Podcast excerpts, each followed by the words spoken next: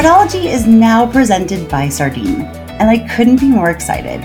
You'll get to meet their founder, Soups, and some of the team later this quarter, and you'll hear a bit more about why they've caught the attention of some of the smartest fraud leaders I know throughout crypto, fintech, financial services, and e commerce. Thanks again to Sardine for supporting this episode of Fraudology. I hope you enjoy it.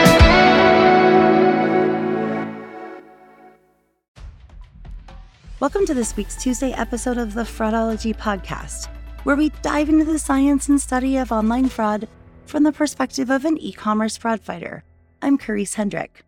And don't worry, today's episode is not primarily about chargebacks. I know that the last few weeks have been a little chargeback heavy, but I hope that you've learned a lot and you've appreciated that. It's definitely a topical issue with Visa most recently announcing their rule changes that will go into effect April of 2023 for fraud coded chargebacks. If you're not aware of what I'm talking about, go back to this past Thursday's episode from July 7th, where I really provided a deep dive of what Visa said, my interpretations of it, how I believe that it will impact the recovery of first party slash friendly fraud chargebacks going forward, beginning in next April, as well as if I you know agree with them that their changes are going to greatly reduce the number of friendly fraud chargebacks and claims in the ecosystem. Obviously, they're strictly my opinions and my interpretations, but hopefully it's helpful. I did provide resources in the show notes to go to the source to find out their direct message as well. But that's something that I know a lot of people had confusion over. I received a lot of questions after the webinars came out. And so I just felt I'll give a deep dive. Someone I know in the industry suggested that I charge for that in a webinar format. And I was like, you know, yes, I totally could. And if that's something anyone's interested in, let me know. But I feel like it's also just really important information to get out. And if it's going to help you do your job better, then I feel like I've done my job, the job maybe that I've given myself. But you guys have been so encouraging for me to keep going. So here I go. And then last Tuesday, Dominic Squio, who is my guest today as well, joined me to talk about chargebacks, but the way that we have seen them work from really a holistic approach that allows you to prevent friendly fraud from ever being claimed. Not all friendly fraud by any means, but definitely reduce it by quite a lot, as well as so you're decreasing your overall losses and you're increasing customer happiness and satisfaction, as well as you're learning from it end to end. So, that is a system that I put in place for a very large online travel agency several years ago. And then, if you listened to Tuesday's episode, that a few years later, Dominic started working in the department that I created there and learned, you know, about my chargeback methodology that way without totally knowing that it was me. I mean, I think he kind of did, but not really. And I guess I didn't have a podcast then either. So it was like, okay, whatever. This is and he assumed, and rightfully so, because it was his first job working with chargebacks, that that was how every merchant did it. He has shared that that is how he has set up his chargeback programs at the merchants he worked at afterwards, which makes me so proud. But it was just a really fun conversation. And I asked him to come back because over the last five years, Dom has been working in the iGaming and gambling space.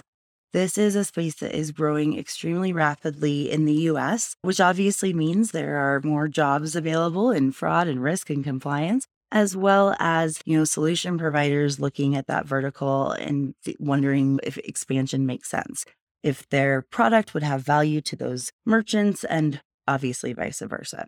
So I know it's something that a lot of you have been curious about, and I've been wanting Dominic to come on the podcast to talk about this for quite some time but he wasn't able to until recently because up until recently, he was the director of fraud investigations at DraftKings. He is now a risk consultant with Eilers and Krejcik. Um, they're a consultancy that specializes in working with iGaming and gambling merchants in different stages of their fraud and risk growth. And they also advise solution providers on how to enter this complex and unique market. So this week, Dom's back to share some of his experiences and expertise in this really unique vertical. And I don't just say that, like within, and Dom talks about this a little bit at the beginning too, it within e-commerce, sure, there's retail, there's digital, and then you can go down even deeper to, you know, in digital, there is gaming, but not gambling, right? So playing like video games and things like that. There's ticketing, there's travel, etc. right? And then within physical goods, there's retail. And then within retail, there's so many different, right? But within those, whether you go from a quick service restaurant to a luxury goods merchant, there are definitely some nuances and some differences in the type of fraud that they see and the way the company is run and all of that. But they're not as vastly different as in gambling. And you will be hearing all about that in a minute. I honestly didn't know a ton about it. I probably knew enough to kind of be dangerous, but definitely not as much as Dominic. So it was really great to learn from him today. And so, just a little bit of background it wasn't until the last five years that online gambling was no longer prohibited in the US. So, while no longer federally illegal, each individual state has the option of legalizing online gambling within their state. And as we'll learn, they also get to create their own regulations for each state. So, that doesn't sound like fun to me, but it seems like Dominic just has it memorized in his head of what state has what. And I guess it's like anything, right? You learn and then you adjust and then you go do what you're supposed to do. We kind of are able to adjust and maneuver. I mean, we don't always want to, but we have to, whether it's changes in technology or whatever. So I guess regulations are similar, but that's something that most of us, unless you work for a fintech or a bank, don't really have to deal with. I think e commerce has been spoiled in that way, but also it's caused its own set of problems. So there's good and bad to everything. But these regulations, as well as the fact that people are gambling actual money, opens up a lot of unique challenges and opportunities for fraud prevention. So, in this conversation, Dom will talk about some of the nuances among various types and business models of online gambling sites and the core fraud threats that they often face. He'll also talk about some of the unique challenges and opportunities of complying with various state regulations. And he'll talk about how vendors often underestimate the complexity of selling to this market and some of what needs to be considered. So, obviously, this is going to be an awesome conversation. I am just so grateful for all of the just very intelligent fraud fighters that I know that are able to come on this podcast and share just little bits of their knowledge. I know it goes a long way and also to the fraud fighters who would love to come on the podcast but just can't because of communication teams and other restrictions. And I totally understand. But hopefully, one day you'll be able to share your brilliance with the fraudology listeners because I will always believe that everyone has something to share with the community. So, with that, I'm going to let you listen in on my conversation with Dominic Squio, and I'll talk to you soon.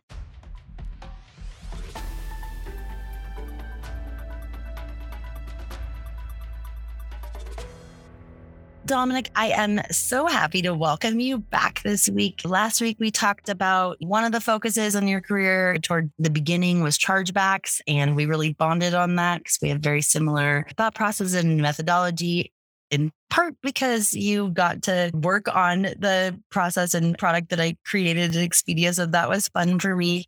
But this week, I'm looking forward to getting to having you share some of the, your experiences and lessons you learned more recently. Fraud and risk in the iGaming and gambling space. This space is obviously growing very quickly, especially in the US. And so we wanted to have you talk more about that. Just diving right in. Yeah. I was like, do I stop there? Do I ask the question? But what made you first interested in iGaming? Can you share a little bit about your trajectory within this growing industry? I mean, you shared about your career path as a whole last week, really specifically when you started working for BWin and then all that, and then maybe a little bit of the nuances of those particular companies, because I know there's different types of gambling and gaming. Yeah, definitely. I guess going back in time, we talked about obviously my starting points at Expedia and, and specifically chargebacks. And I would say e-commerce in itself across the board is obviously going to be, we'll say, the same, right? There's consistencies with a lot of companies, whether they're in this case like Expedia selling travel or BetMGM or DraftKings, you know, offering gambling services. E-commerce is really, in a nutshell, there's the same concepts, but yeah, I would say at that time, I literally was in in that moment. We'll say of looking for opportunities in the e-commerce space and it really presented it as more of just that. And so going back, we'll say to the East Coast, I moved back at that time and I joined the company that was basically beat when not Party, you know, and I really didn't think of it any other way. So there was nothing that I could say beyond the e-commerce, we'll call it, continuing on the e-commerce fraud track. I couldn't say that there was anything different, but I did obviously say, you know, it would be nice and really cool to really see it in, in a form like gambling. And I, for one, sometimes I'll, I'll go play at a casino. So I can, I could really understand what would it be like when it's online and how would you actually see fraud unfold online? And that was really my interest. That's really what, what drove me there. And when I joined Bwin.party, and I'm being specific with that because obviously the name changes that occurred afterwards, New Jersey was the only state offering online casino or online gambling. And it was just casino at the time and poker. And uh, it was a few companies that were out there in New Jersey. And so I will always say, like, we were the first 100. You know, we joke around, partners and colleagues and friends that I've worked with in the industry is that the folks that started in New Jersey were really the first, uh, you know, we'll call it 100, as I would say, that really were part of what is now a really, really big industry. And, and, it's just continuing to grow. So it's good to highlight that.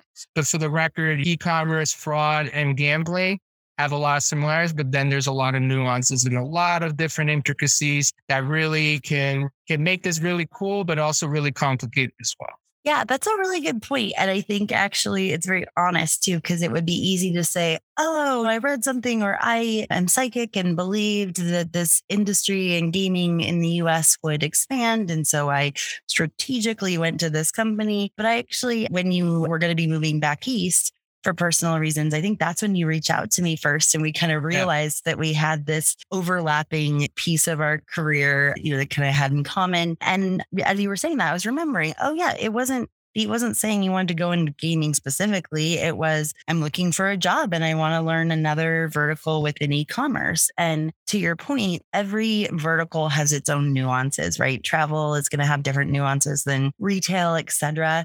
But a lot of times you'll see people in the fraud industry just go from different vertical to different vertical. And sometimes it doesn't make sense. Like for me, when I went to Bag Borrow or Steal, I mean, they were renting handbags. I don't care at all about designer names, but I loved the challenge, right? Because we weren't just selling an item and then we were expecting it to come back. And there was so much more of a challenge. So I can totally relate to that. But when you went from bwin.party, which later became BetMGM, to DraftKings, I think that was a little bit more strategic, right? I would or just say, based on your industry experience, like, oh, I have this, so now it's more applicable here. You know what? I would say that to some degree, yes, but I will say that the level of experience in the gambling industry was to a lot of companies that traditionally were overseas. And so mm-hmm. when it came to folks that that joined the industry when it was just New Jersey, a lot of that native knowledge and exposure to online gambling, how it operates and how fraud and risk, we'll say the specific operational models that gaming operators have, gaming merchants themselves have. It's it's obviously very easy to transition into to another, we'll say, company that does similar things. And so, you know, while strategic in some sense, I think it was also just to continue the growth and yeah. trajectory in in this space and great enough, you know, with DraftKings at the time where they were the first sports book, we'll say the first company that launched sports book for New Jersey when PASPA was repealed, which was basically the moment where states could regulate sports wagering, which is again gambling, but it's not the same as casino and poker. And obviously, we're going to get into that a little more, but that is really where it came down to is like company like DraftKings new to the space. And so I joined and I was pretty much given an opportunity. It was a great experience to bring that knowledge and experience from my previous, I would say, experience from another gambling company. But at the same time, with obviously the DraftKings brand in mind, which was a great privilege to, to work for that yeah. And I definitely think for everyone that listened last week, and hopefully that's everyone that's listening this week, I can very much relate to having chargebacks as the foundation of your career. And so when you're then going into fraud prevention, you're thinking about that end to end. There's no way to just think about fraud prevention from the time somebody enters the website to checkout. You're thinking of it up to three, four months out, like what can happen, what can be done. So yeah. I can see that also being very beneficial to that space. Very much, very much. And, and again, I think chargebacks is, is obviously fundamental, we'll say, challenge for many merchants, I think, in the gambling space. A lot of challenges with chargebacks, but there's also a lot of, we'll say, different variables that really play into how gambling merchants can manage their chargebacks. And I think that's really what makes it, again, very unique and very much completely different than a lot of what you may see or what others may see in their time with fraud. So let's dive into that a little bit more. I think it'd be helpful at this point to kind of talk about the different types of online gaming and gambling business models. Additionally, now I'm like kind of going back a little bit, but talking about the companies that were traditionally overseas and in the UK, et cetera. A lot of them have been around for forever PokerStars and others, but they had never been in the US market. So even though some of them were starting to come over here and there were new entities in the US over the last few years, there's a lot of learning curve in the US that's a lot different than EU and UK for a lot of reasons, especially fraud. There's so much more fraud in the US. There's a lot more competition with issuing banks. So there's oftentimes more chargebacks and first party fraud than ever. So I imagine that that was also a learning curve for a lot of them entering the US. Yeah. And to really go into it, I think it's really to start like how does someone sign up for an account, right? And how does someone participate in online gambling in the US? And so states that are obviously now states that are offering the ability for companies to offer gambling really dictate how it's really done. And that's really regulations. And so to start with New Jersey was a first state online that offered the ability for companies to basically offer products like casino, like poker. And then the state itself regulates how this company can actually operate. And so a lot of the challenges that in the US, I would say faced in the beginning was really around card acceptance, right? And so card acceptance and specifically card not present transactions, right?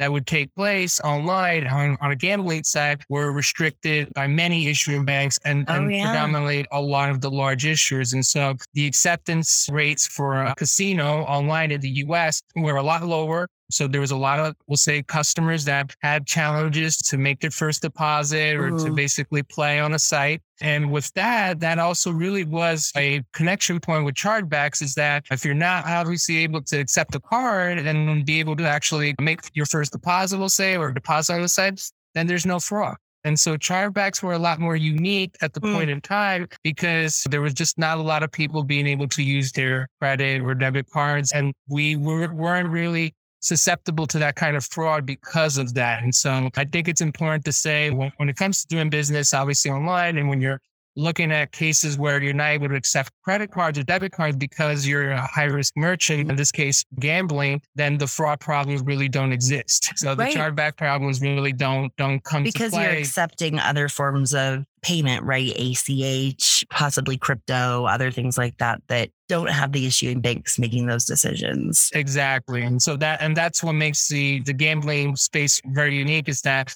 you're not just traditionally just going straight through with a card and just transacting on the site. You're having options like ACH, like online banking, like prepaid cards, cash, you know, at a retail location and even gift cards at some point. And so the amount of options that, that a customer has to gamble, to place their wager, to play poker, to enter into a fantasy contest are so vast. And so the card, we'll say presence is really important, but it's also not the only option that's offered. And so you're dealing with a lot of other risks that are involved with some of those other options, which are unique again to the gambling industry. Hmm.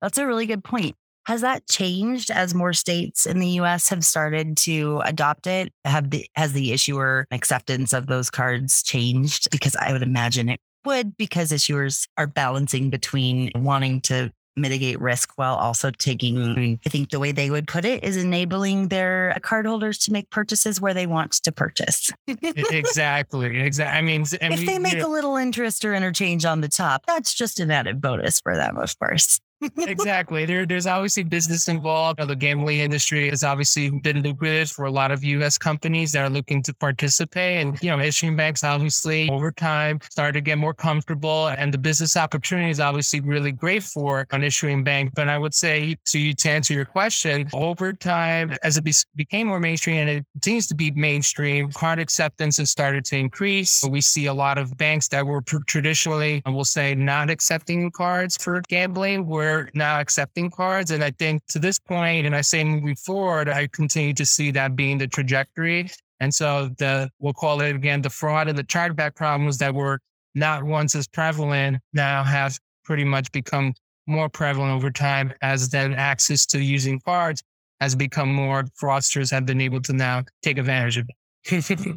Yeah, right. You know, more legitimate people can use cards, so can fraudsters. but there's also other ways that fraud can happen on other payment types too, which I mean, we could spend a long time talking about, but we'll, I think throughout this conversation that will come up. But Yeah. You've already mentioned a couple of the different types of iGaming and gambling. And that's something I wanted to just kind of check in with you on. I've kind of gotten confused over the years in working with different companies between, as you mentioned, like the fantasy sports. And I know that was, that came because there wasn't really an allowance for the actual sport wagers weren't allowed, but fantasy could through a couple loopholes. I remember working with DraftKings and then the other company that just as popular that made its name in that space around that time.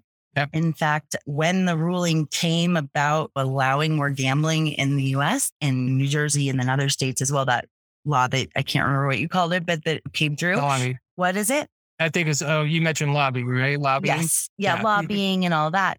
We were at Card Not Present Expo when that decision came out, allowing gambling in the US. And the other company that competes with DraftKings a lot was at the conference and they were so excited. They were like, oh my gosh. I mean, excited, but also nervous because they knew it was going to open up a whole bunch of things for them. But so, yeah, if you could share a little bit about like the differences in the business models within iGaming and gambling, because I think Yeah. you use the term iGaming or gambling for everything from casinos and cards and you know whether it's Texas Hold'em or which I used to enjoy blackjack or other and then there's the casino ones the actual gambling then there's the sports wagering then there's the fantasy so what are just some of the differences on those Yeah, and, and to touch on one you mentioned earlier, this this will be a, a great segue. Is really around you know fantasy sports, right? And so the obviously the interpretation of certain aspects in this case, like fantasy sports, is that I would say it's a game of skill or a game of chance. And so to really explain fantasy sports, it's really a game of skill.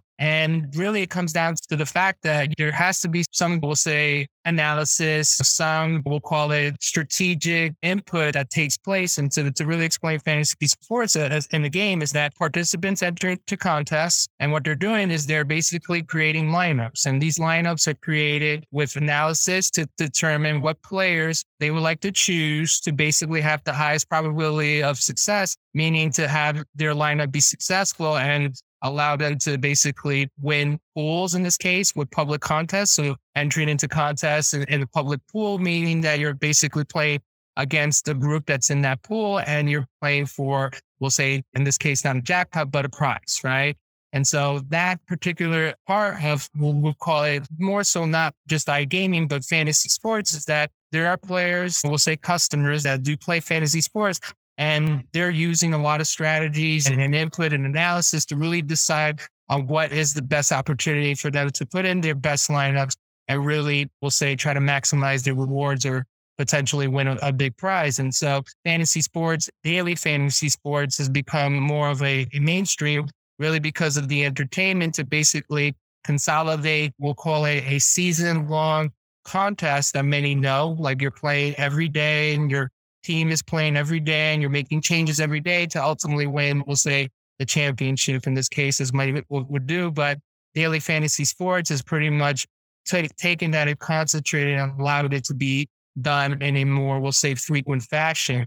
And other than that, there's obviously other companies that are offering fantasy sports and they might offer different, we'll say, styles of the game, but with most of them public pools to win a, a large prize or even head to head, which is basically, let's say me and you, Chris, we want to play on- a contest. We can select our whole lineups and play against each other. And basically, obviously, in this case, we would put real money to play against each other. And so that's really the basis for that. Whereas when we go down to what is the game of chance, online gambling, casinos, slots, and table games, where traditionally you'll play at a casino, are basically gaming. And so those are games that obviously have a probability whether you win or lose, but they're not dictated by a skill or a strategy or some form of, we'll say, an edge or an advantage in, in a sense. And sports wagering, again, similar to other products in this fashion. You're taking some of this analysis, but you're really taking a chance to see who's going to win that game or who's going to score more points. And poker is another game similar to that. You're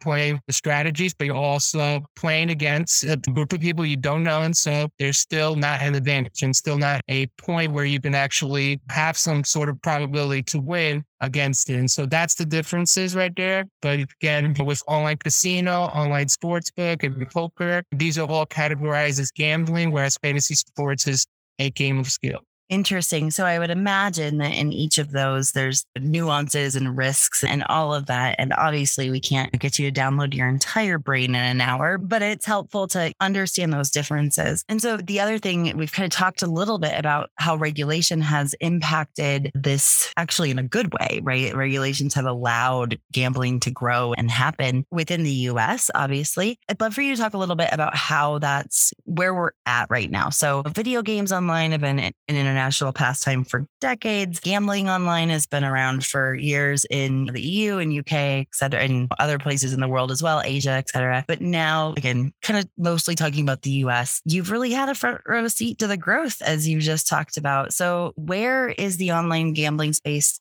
at now in the US? Like, where is it legal? How is legality assessed based on specific states? I mean, if I don't live in a state that allows gambling, can I gamble? Like, all those things just because I know that also plays a part in fraud fighting regulations too. Right. Very, very much. I mean, I think for many of us, we've lost count. If I had to guess right now, I think we're about 19 states right now, give or take, that offer some form of online gambling. When we talk about fantasy sports, that's obviously a lot more broader. There's a lot more states that offer the ability for companies to offer fantasy sports. In the specifics, with New Jersey being the first state, the whole state started to follow and it continued. And really, the starting point for regulations and to really clarify what regulations are it's really to ensure that consumers are protected, offering a safe environment for customers to play to ensure that they're able to play on the site that gives them the, we'll call it the guardrails, the safety nets. And really from a fraud perspective, yeah, regulations really ensure that companies are doing the right thing when it comes to protecting the company and protecting the public as well with, you know, in this case, financial crimes like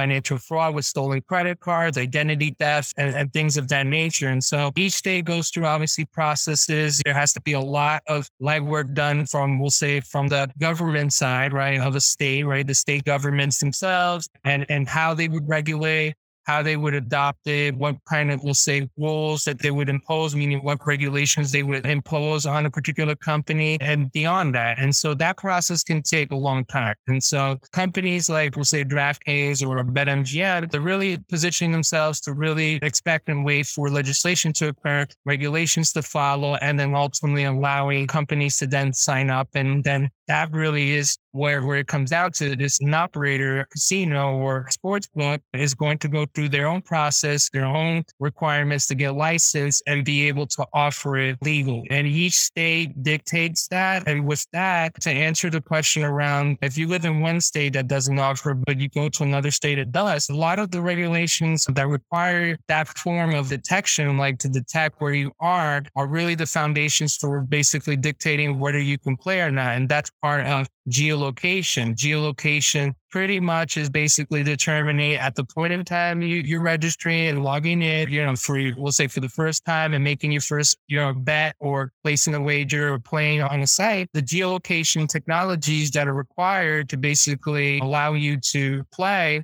in that particular jurisdiction would, would also be part of fraud prevention. And so these solutions are very sophisticated. They can detect and really to the closest proximity, know exactly where you are every single time you're you're participating on a site to really ensure that you're playing in the state that's regulated, that you're obviously able to play in that state with age, right? And so all of these things really come part of how we manage, we'll say, gambling in the US. Mm. So I guess I'm trying to figure out if regulations help fraud fighting or make it harder or both.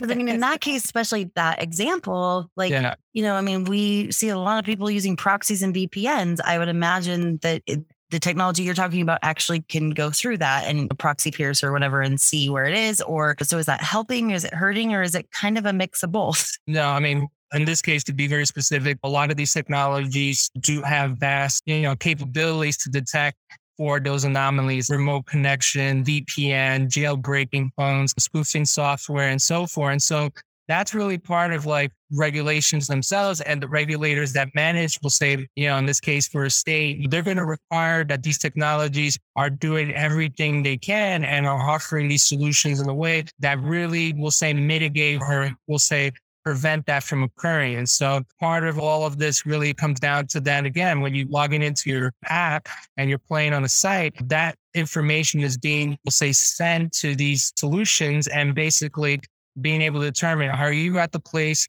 where you can play. And for instance, in the case like myself, if I go to New Jersey and I go and log in, the systems are going to basically check my IP, my GPS, and really create that proximity, but they're also going to check to see if I have any malicious software that's basically spoofing my location or whether I'm on VPN. And these are things that are really built and designed to really ensure the safety, but also ensure that we're up compliant with each and every state. So that's that's helpful because I mean, definitely in fraud prevention, I think there are some companies that are getting much better at that. There isn't as much of a need because we aren't regulated to have specific providers or specific technology to be used. So within fraud prevention, do you feel like overall those, I mean, this regulation obviously can help you with fraud, right? Because yeah. obviously if you have people overseas, it's more or less easier to identify that, that they're trying to get in.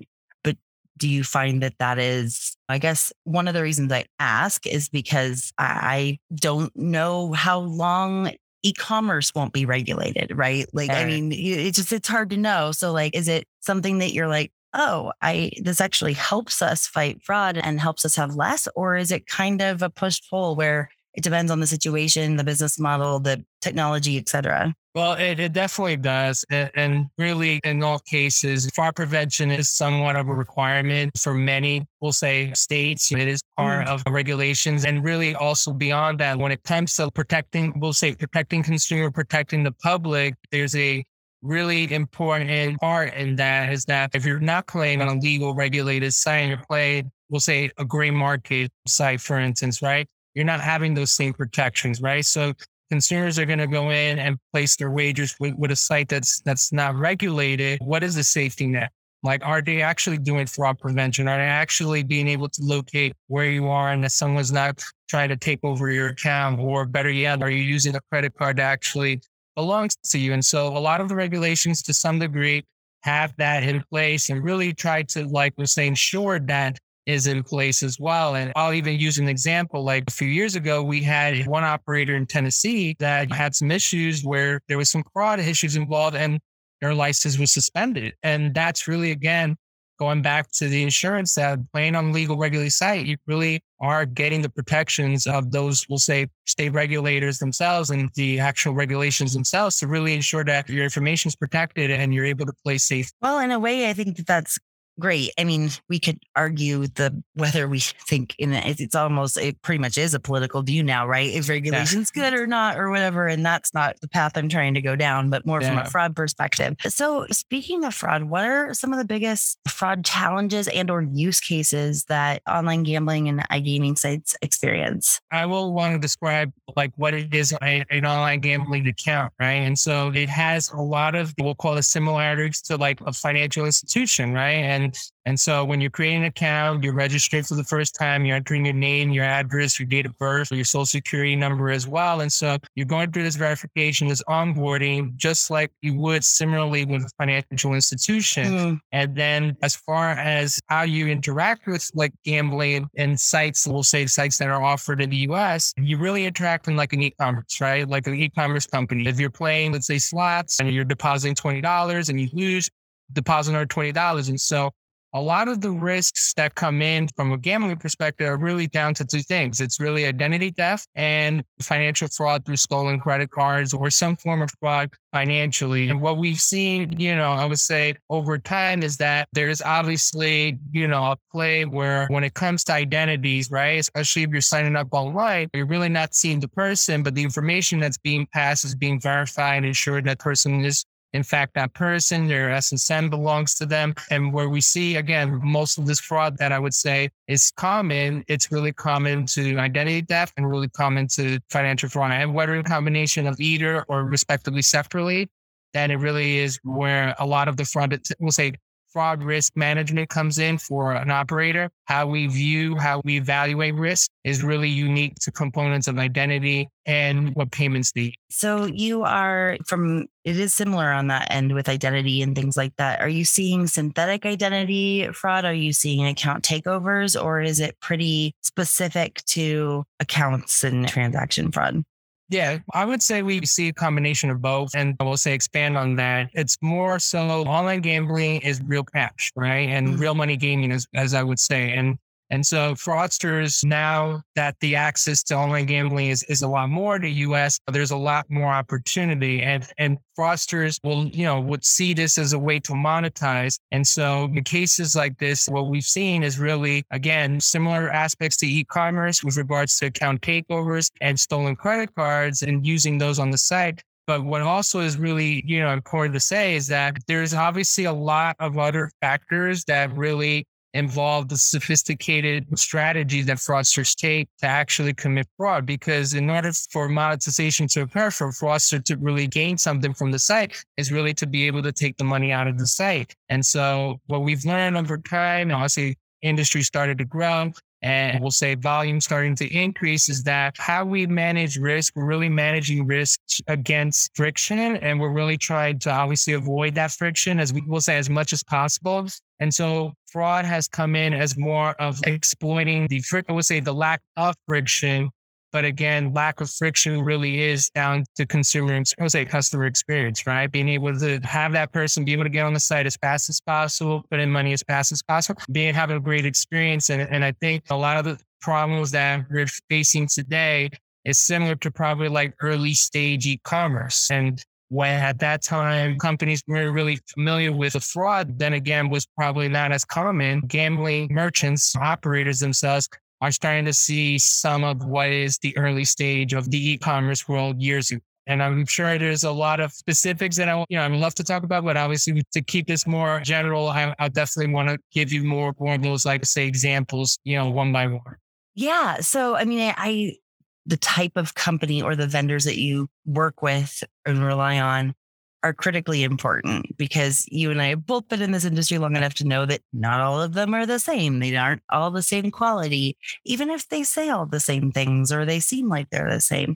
And you talk to enough of your peers in the industry and you start to go, oh, okay, yeah. So this company says they do that, but they don't really. I mean, I just there was a conversation in one of the groups that I am a part of just this morning about that. And so it happens a lot. So I would imagine that that's really important too. And I know we're going to talk a little bit about advice for solution providers soon because you, of all people, know that is a space that a lot of them want to get into, but a lot of them are naive to know how because there are a lot of differences because of the regulations and others. So we'll table that for a second.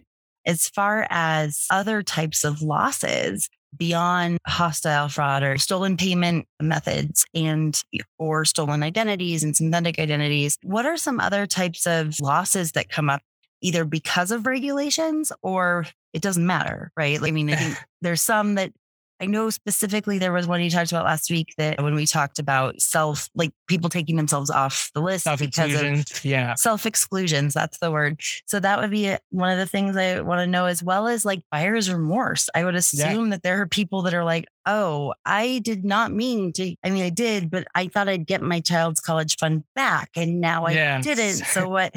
so like, I I would assume that would be ripe with friendly fraud. But what is that? What does that look like? Well, I, I mean, it's great that we're, we're, talking about friendly fraud. I know we talked about it last week, but I think it's really unique in the, in the game. I'm saying the gaming industry is that mm-hmm. friendly fraud, obviously, legitimate customer purchases something and or, or pays for services, right? And so the online gambling industry, right, when it comes to friendly fraud, it's really geared towards, you know, what is the opportunity for a consumer to really get their money back? And so online in this case is really obviously we'll say very susceptible to friendly fraud and that's always been a, an ongoing challenge i would say given the amount of we'll call it obstacles that someone has to take to sign up for a website to to place their deposit to place a wager to be obviously geolocated constantly to ensure that they're playing in the, in the location that they're playing but it does happen. And really down to the more focus points around responsible gaming, which is really part uh, what we do is we really want to ensure that players are able to play not only safety, but they're able to play within their means. And what we've seen over time is that the propensity to friendly fraud or chargebacks as a result of it really comes down to cases where customers may have played more than they should you know, may have not been able to, we'll say, overcome losses that that they believe they could at one point. And problem gambling is really what it is. It's really down to that. Is really a driver of those friendly fraud chargebacks. And so what we've seen over time is that as we receive these chargebacks, in this case on the gaming side, we're fighting these chargebacks. We're really trying to fight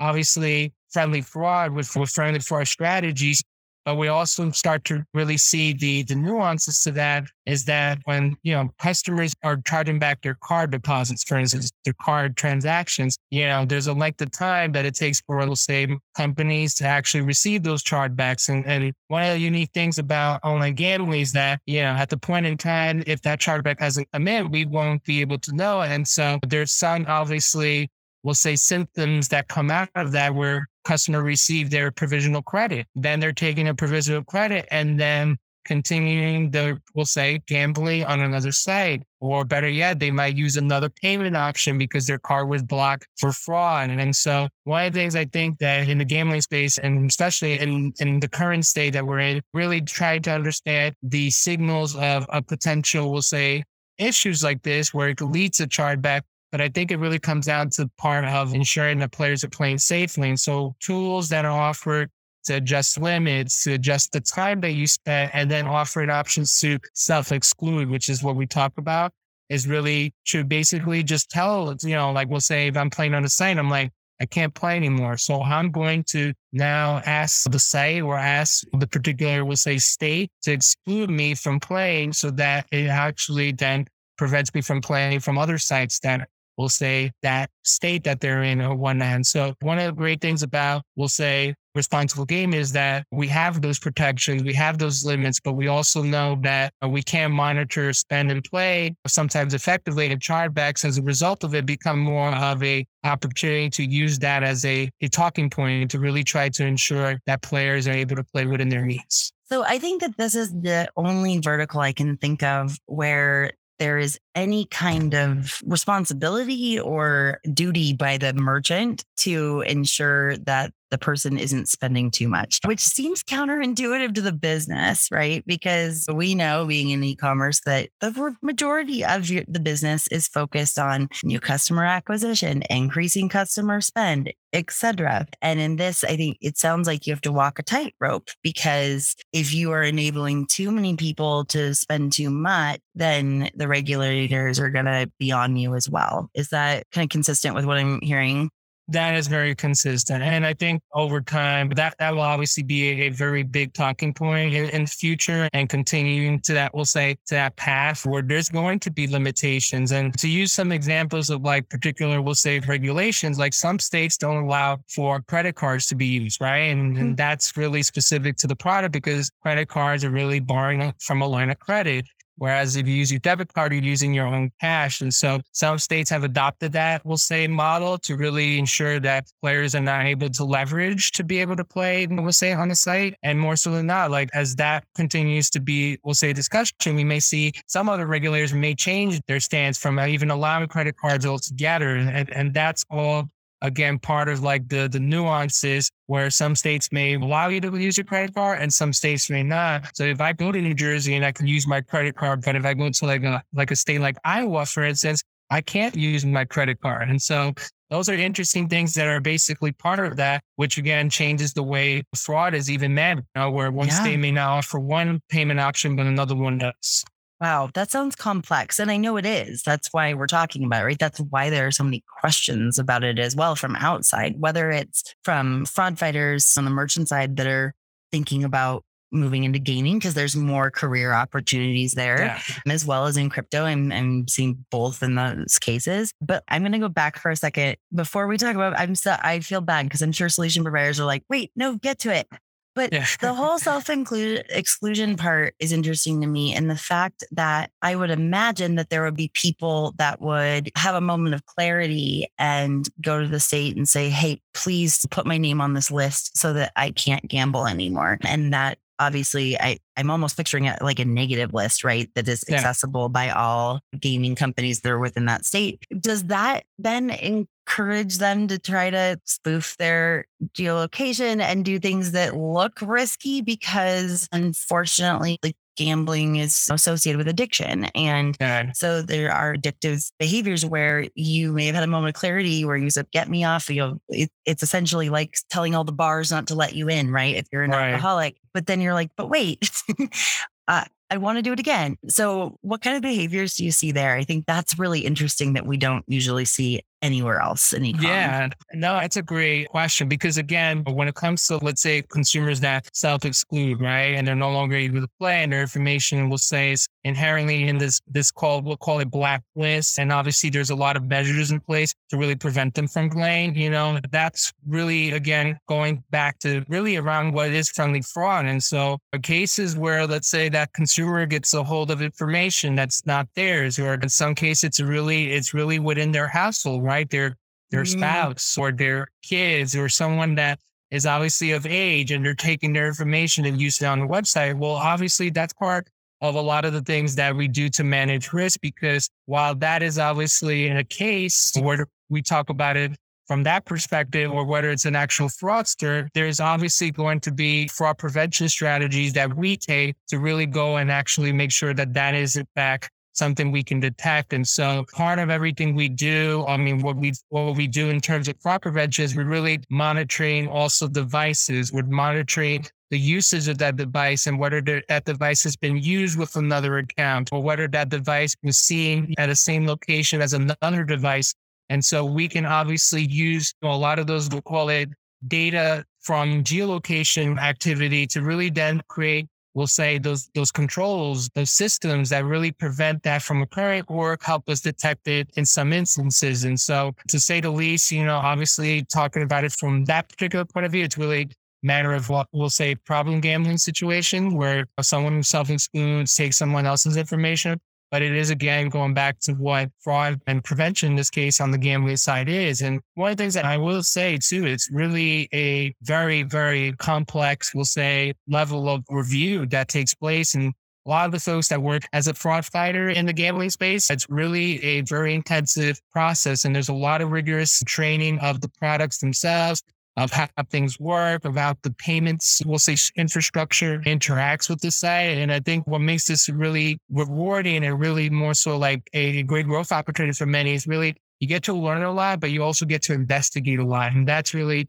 something that I really resonates in me. And I'm sure for folks that I work with in the industry, it's really a testament. You know, there really are some great people that work in this industry and are really, they're having to do a lot to really get to where they can even like understand whether this is fraud or not. I can only imagine there's a lot of nuance there. Next week, I'll be talking with somebody who has been in AML compliance for crypto, and it's very investigations heavy there as well. And there's a lot that you can learn about the overall business and risks in investigations. I mean, again, the process I created at Expedia involved investigations on the chargeback side and determining is this true fraud, is this friendly fraud? And then because of that, you learn oh, this is what fraud up front looks like, and this is what it doesn't look like, et cetera. So eh, they all connect. It's, it's a really great way to learn is through investigations. Yeah. Okay. So not to let solution provide, not to push this question off anymore. I know you and I both have noticed a desire from standard fraud prevention and chargeback vendors to enter the iGaming and gambling space in the US and provide their, often it's their SaaS, their software as a service products to iGaming and gambling merchants. And I know you've come across this a lot, both at your time at DraftKings and, and now in your new role. But they're they are not always aware of the extra requirements to do this. And I've I've had a few conversations of those myself, and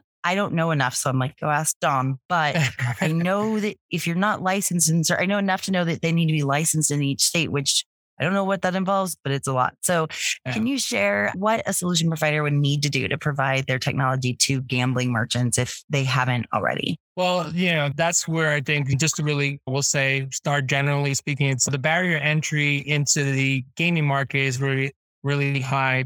Really starting with the fact that a vendor, a company that's looking to obviously do business with companies like like a DraftKings or a BetMGM and so forth, they're having to go through a very rigorous process when it comes to actually being licensed in states where these well, companies operate. And so each state will say has a we'll say a series of requirements for obviously operators, right, to get licensed.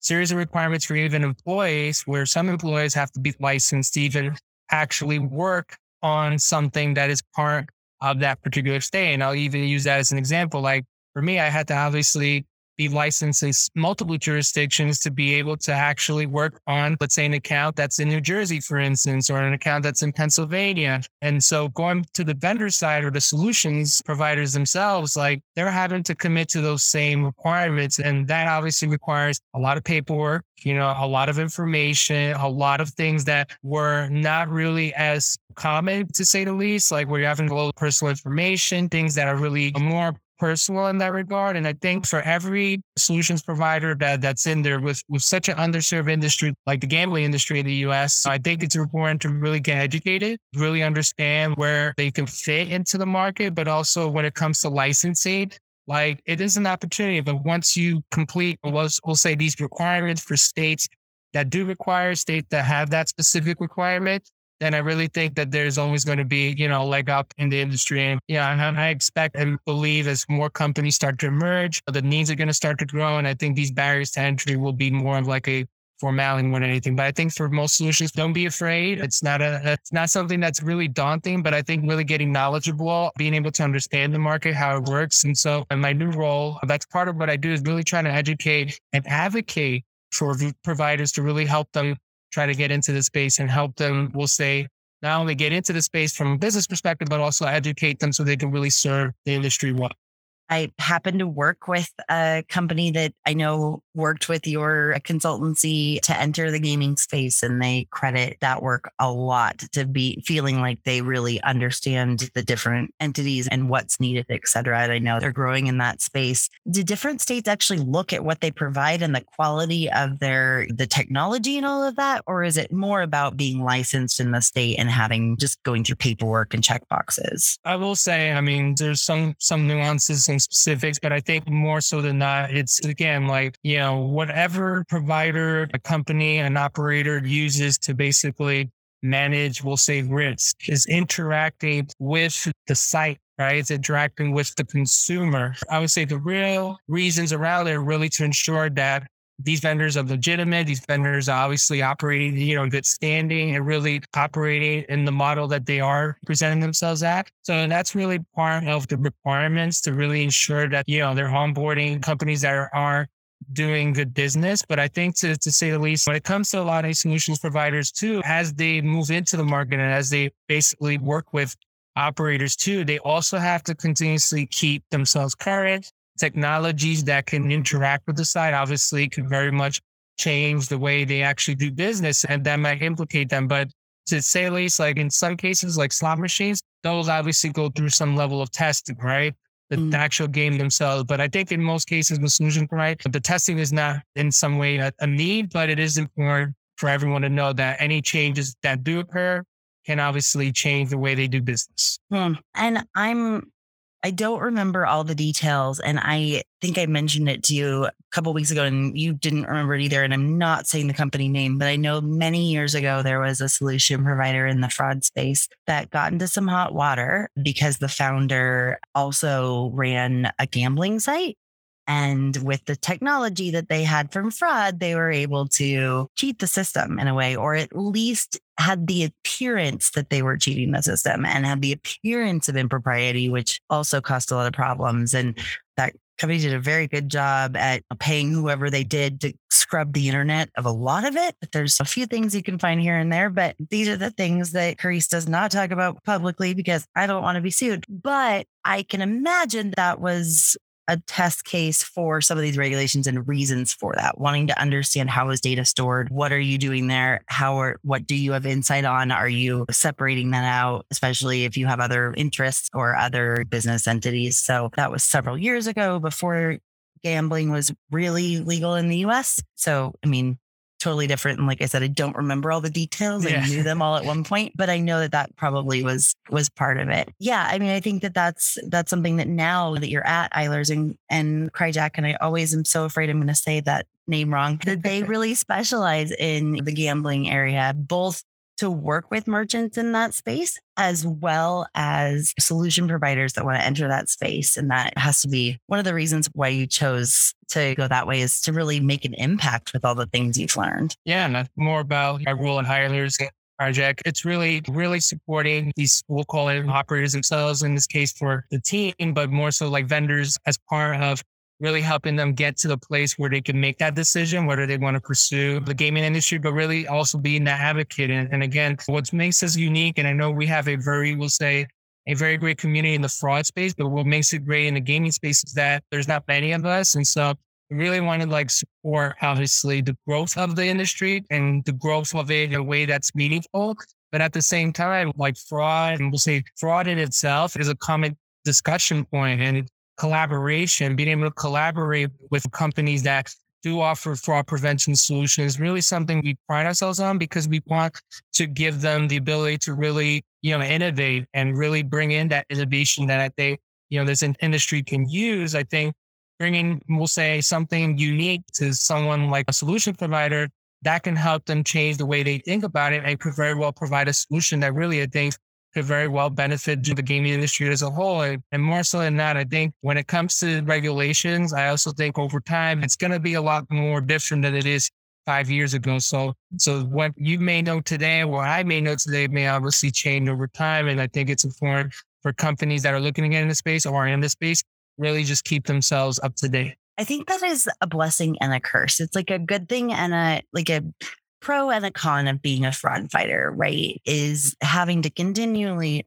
update our knowledge and information. And those of us who love it, we enjoy the fact that it changes often. But at the same time, it sometimes it can be a lot of change at once and adding the traditional amount of learning that you need to have as a fraud fighter and then adding that with gaming and compliance and different business models and regulations and all of that i'm sure adds an added complexity but also a little bit of the fun too, because you can see things change and grow. Just as we, you know, finish out for fraud fighters who may be interested in going into this vertical, what advice do you have? How can they keep stay up to date on that information? Are there any certifications that are helpful? Or, I mean, I always say that certifications won't actually get you in the door for a job in fraud, but I know for gaming it could be different. So just what what advice do you have when people say, "Oh, I'm applying for a gaming position in gambling because there's more openings or I'm really intrigued by it and I, I want to learn more.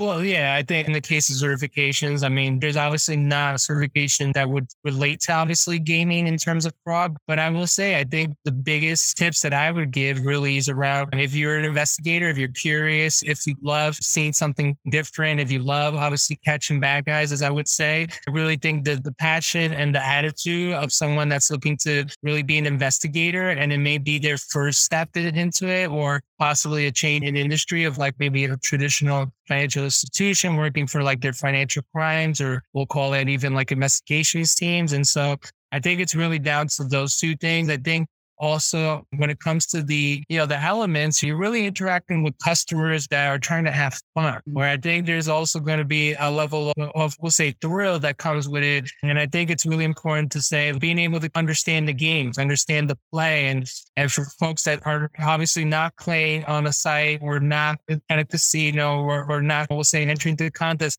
I still think that there needs to always be some understanding of the product. So get familiar with the products. So sign up for a website, sign up for you know an app, and really just start to play and really just try to understand how you can actually commit fraud. Because again, when it comes to fraud prevention in the gambling space, there's so many moving parts and there's just so much we'll say, we'll call it the blind spots. We'll call it even like the needle in the haystack that could really determine whether something is obviously fraud going on. And I've always had fun doing it. And the folks that I've worked with in the past, we've always had, you know, a great time, obviously doing things to really prevent fraud and protecting the business.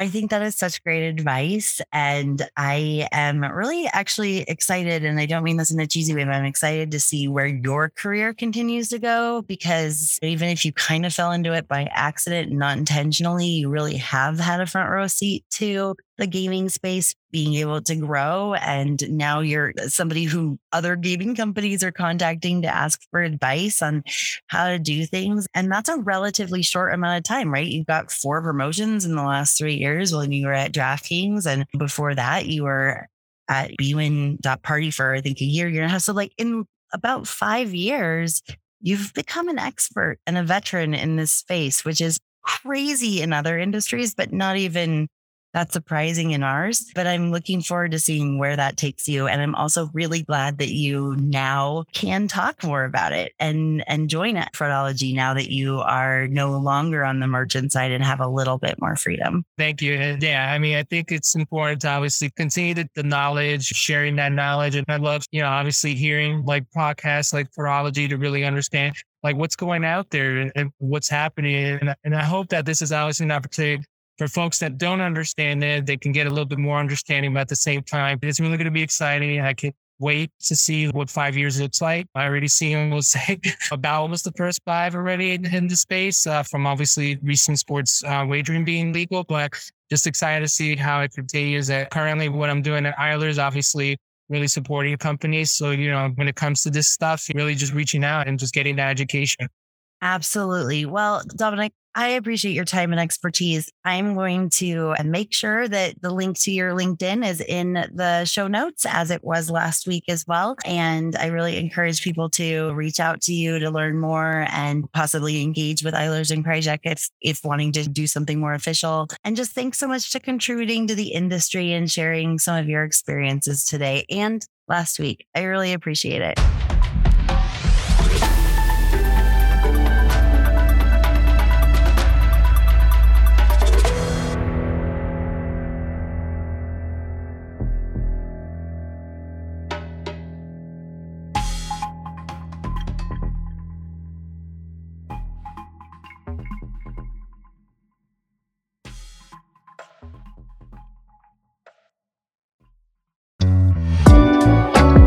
Thank you again to Sardine for sponsoring this episode of Fraudology and for supporting information sharing and collaboration across the FraudFighter ecosystem. You can learn more about the team and their mission at Sardine via the link in today's episode description.